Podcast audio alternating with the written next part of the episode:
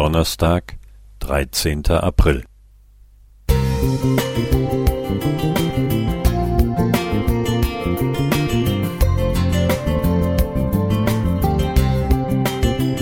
Ein kleiner Lichtblick für den Tag.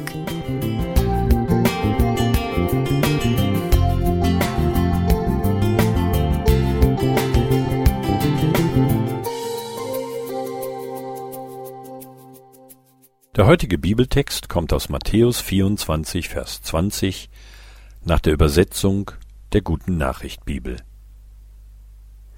Bittet Gott, dass ihr nicht im Winter oder an einem Sabbat fliehen müsst. Zu allen Zeiten sind Menschen geflohen.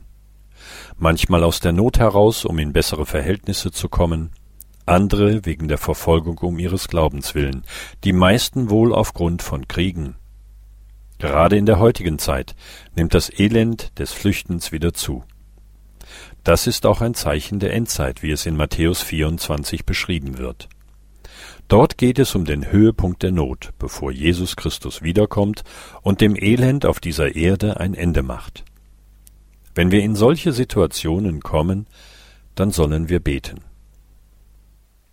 Auch ich war vor über 70 Jahren als elfjähriger Junge einer von 29 Millionen, die aus den östlichen Gebieten Deutschlands geflüchtet sind, um nicht in die Hände der Russen zu fallen. Auf der Flucht vor Menschen, die einen berechtigten Zorn hatten, weil die Deutschen ihr Land überfallen hatten. Gott hat für die Seinen in der Bibel Zusagen gemacht. Er ist bei ihnen auch auf der Flucht und in Notsituationen. Er sorgt für die, die ihn anbeten. Die Aussage Brot und Wasser sind euch gewiss, kann ich zur Ehre Gottes bestätigen. Daran hatten wir keinen Mangel und ab und an waren auch andere Köstlichkeiten dabei.